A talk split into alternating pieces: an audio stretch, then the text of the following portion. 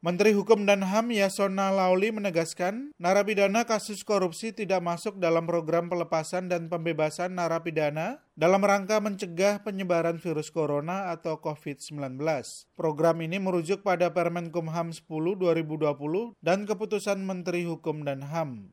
Yasonna menegaskan kedua aturan tersebut ditujukan untuk narapidana umum yang sudah menjalani masa dua per tiga pidana dan anak yang sudah menjalani setengah masa pidana.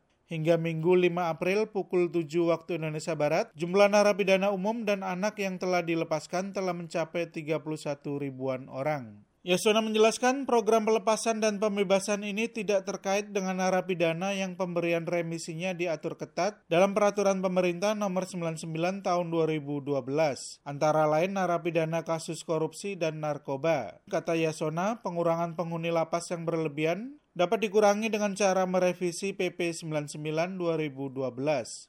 Namun dengan syarat yang ketat seperti kasus narkoba yang masa tahanannya lima hingga sepuluh tahun dan sudah menjalani dua per tiga masa tahanan. Sedangkan untuk napi kasus korupsi, bagi yang berumur di atas enam puluh tahun dan sudah menjalani dua per tiga masa tahanan. Ia menegaskan rencana revisi P P sembilan puluh sembilan dua ribu dua belas ini masih sebatas usulan.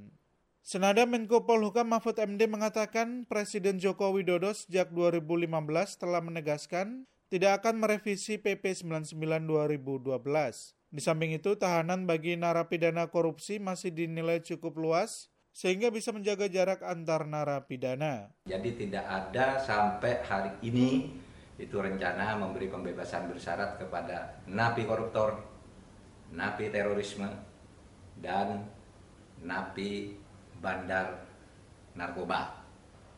Tidak ada.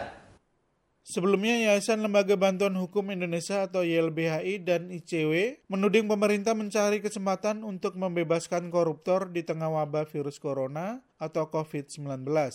I C W menilai rencana ini hanya akal-akalan pemerintah saja. Sebab dalam catatan I C W setidaknya empat kali Yasonna ingin merevisi P P ini sejak dua ribu lima belas hingga dua ribu sembilan belas. Di samping itu, pembebasan narapidana kasus korupsi juga bertentangan dengan upaya pemberantasan korupsi. Menurut I C W, korupsi merupakan kejahatan luar biasa yang tidak bisa disamakan dengan kejahatan lainnya. Dari Jakarta, Sasmita Madre melaporkan untuk V O A Washington.